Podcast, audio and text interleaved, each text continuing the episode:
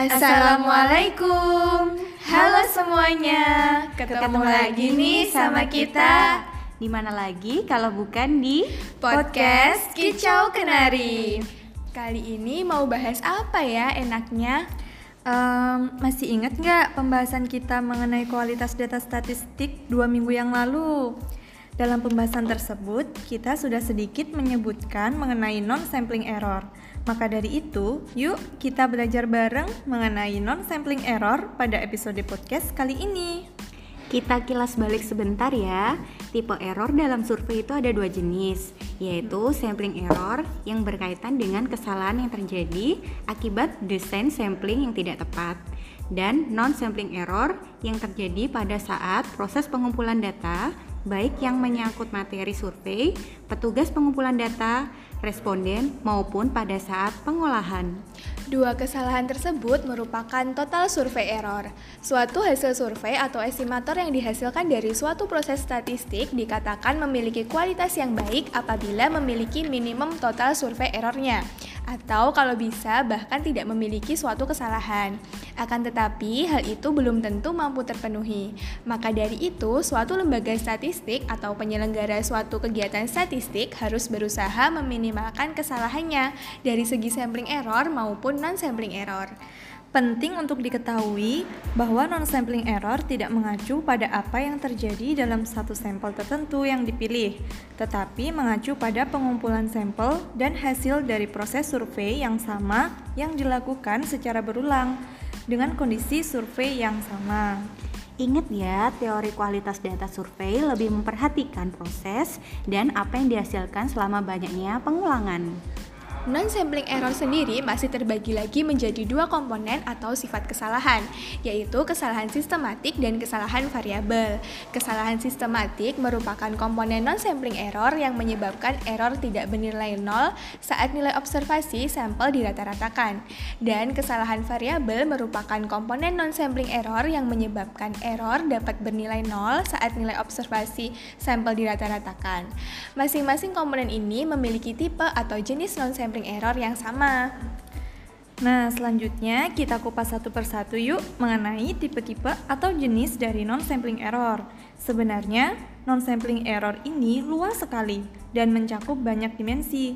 Yang akan kita bahas hari ini adalah tipe-tipe non-sampling error menurut Paul Beamer dan Lars dalam bukunya yang berjudul Introduction to Survey Quality.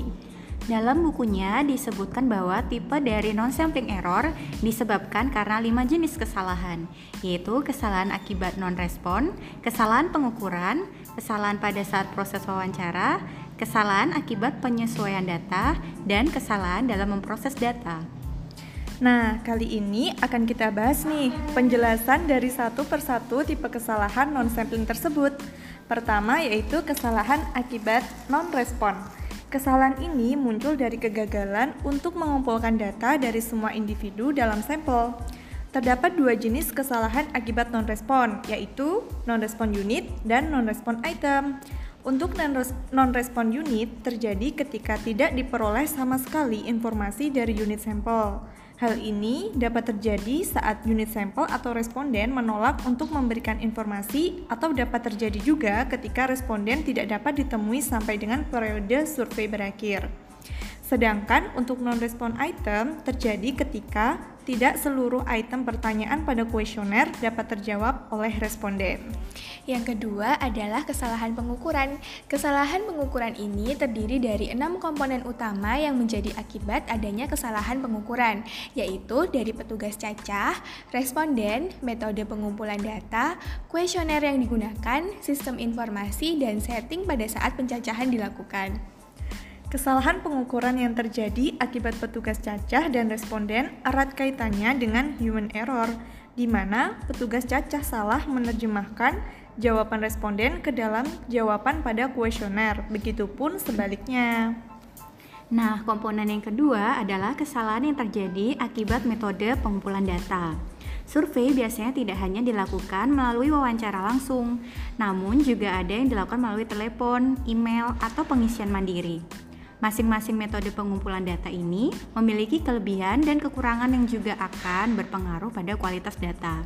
Misalnya, pada survei yang dilakukan melalui pengisian mandiri dimungkinkan akan ada salah tafsir pada pertanyaan sehingga isian yang diberikan juga akan bias.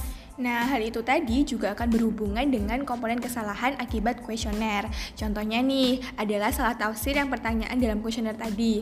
Oleh karena itu, dalam membuat kuesioner harus diperhatikan susunan pertanyaan supaya proses pemahaman responden terhadap pertanyaan akan terstruktur. Banyaknya pertanyaan dengan pertimbangan durasi waktu, wawancara untuk menjaga responden agar tidak bosan, aturan validitas dan juga reliabilitas. Selanjutnya adalah komponen sistem informasi, bukan berhubungan teknologi ya teman-teman. Komponen sistem informasi dalam kesalahan ini merupakan kesalahan akibat informasi yang diketahui oleh responden kurang tepat. Misalkan nih, kita sedang melakukan wawancara dengan kepala keluarga, kemudian kita menanyakan hal-hal mengenai anggota rumah tangganya. Ada kemungkinan bahwa informasi yang diterima oleh responden berbeda dari kondisi yang sebenarnya karena informasi yang didapatkan tidak langsung diperoleh dari yang bersangkutan. Komponen yang terakhir dalam non-sampling error akibat kesalahan pengukuran adalah setting pada saat wawancara dilakukan. Setting di sini itu meliputi waktu, tempat, suasana, dan juga suasana yang akan berpengaruh terhadap bagaimana responden memberikan jawaban. Kesalahan yang ketiga yaitu kesalahan pada saat proses wawancara. Kesalahan ini dapat terjadi ketika pewawancara membuat kesalahan saat merekam tanggapan responden. Hal ini biasa disebut dengan recording error. Selain itu, kesalahan yang dapat dilakukan oleh pewawancara yaitu questioning error atau cheating error.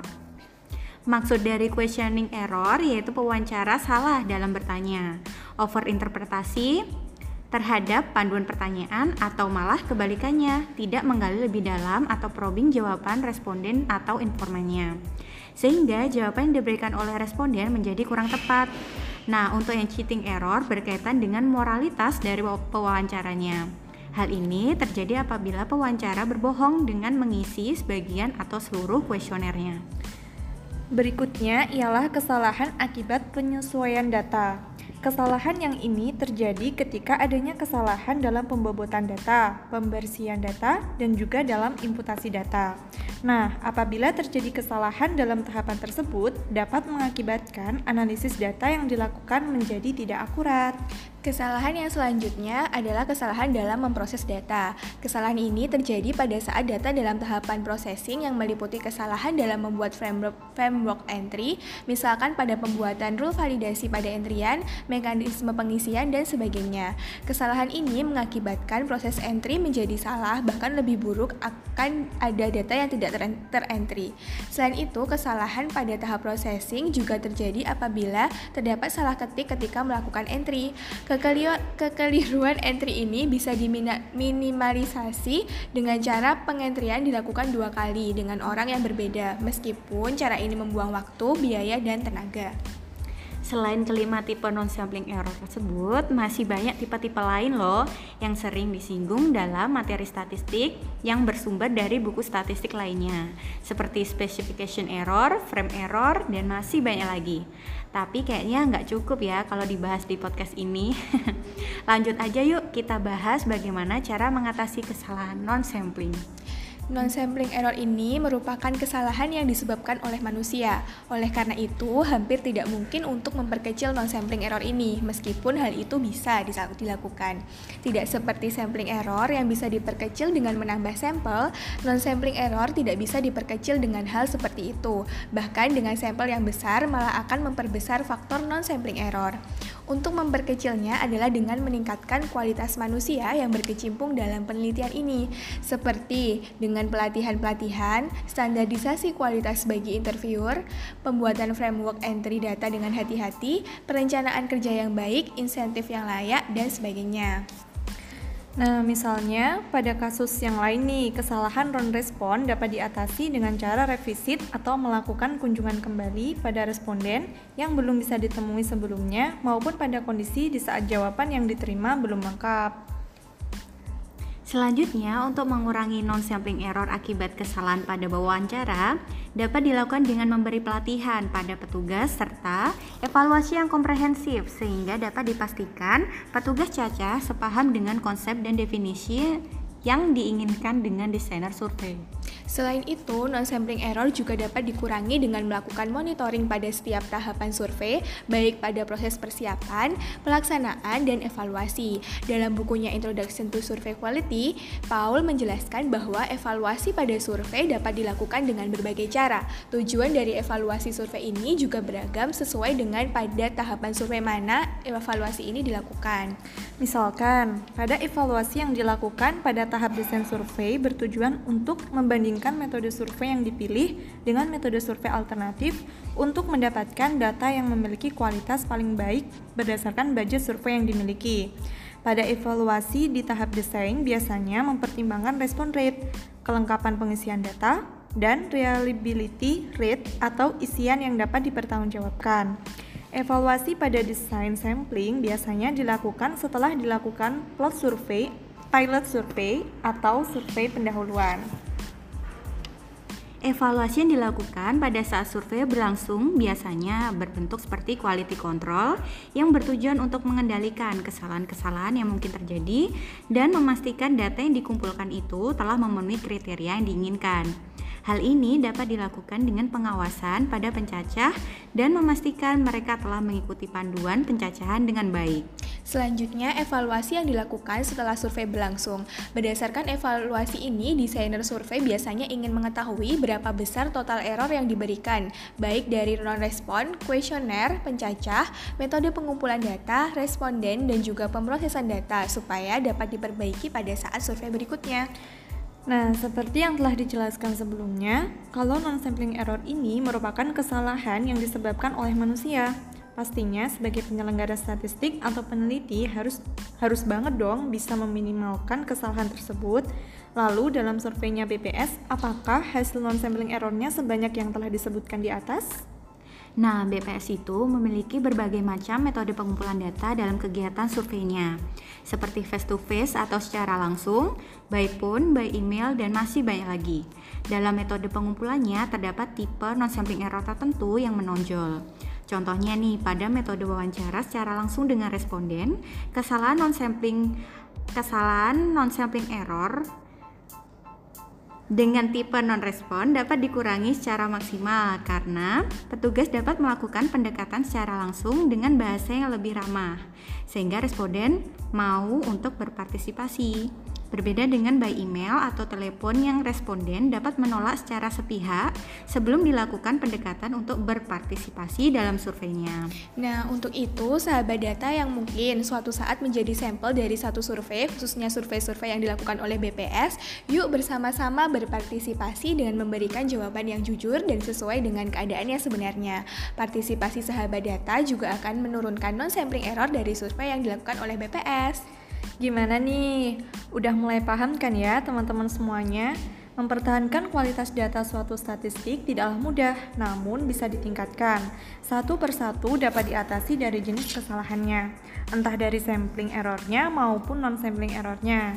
Peningkatan kualitas SDM juga penting untuk mengurangi timbulnya non-sampling error. Baiklah, sampai juga kita di ujung podcast kali ini. Semoga sahabat data selalu sehat dan semangat untuk mendengarkan episode-episode podcast Kicau Kenari berikutnya ya. Sekian dari kami. Wassalamualaikum. Dah.